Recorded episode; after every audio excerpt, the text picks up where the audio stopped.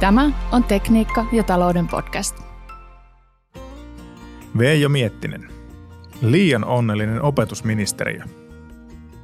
Lunta ja pakkasta riittää, eli nyt on varmaan jonkun lapsuus. Lapsista pitää kyllä olla huolissaan. PISA-tulokset ovat jatkaneet laskua kuin Mika Aaltolan kallupit.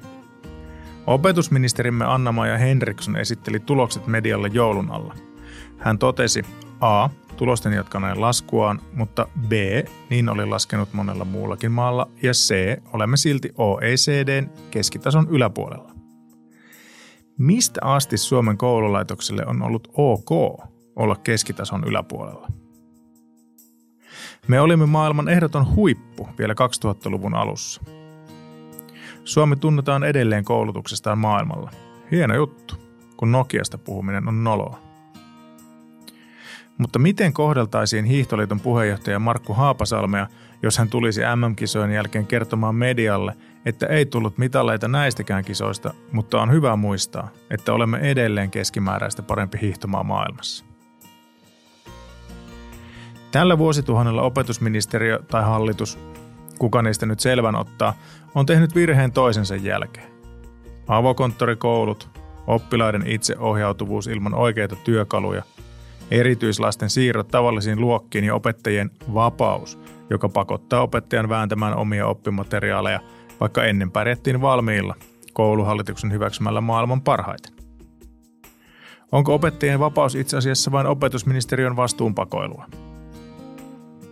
Näille uudistuksille on yhteistä se, että ne ovat itse keksittyjä parannuksia ongelmaan, jota ei ole.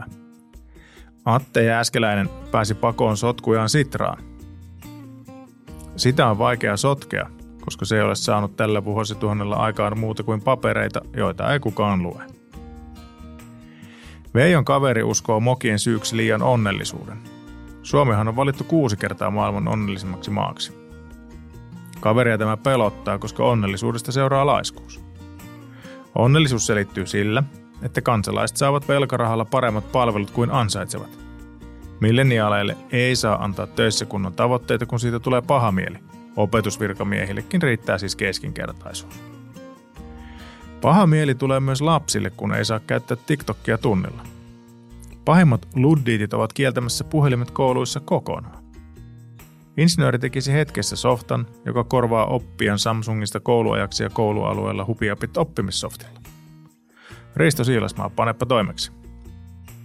Pikku Kalle tuli kotiin posket hehkuen. Opettaja kehui minua tänään koulussa. Minulla on koko luokasta eniten parantamisen varaa. Oikein hyvää päivänjatkoa. Toivottaa Veijo Miettinen.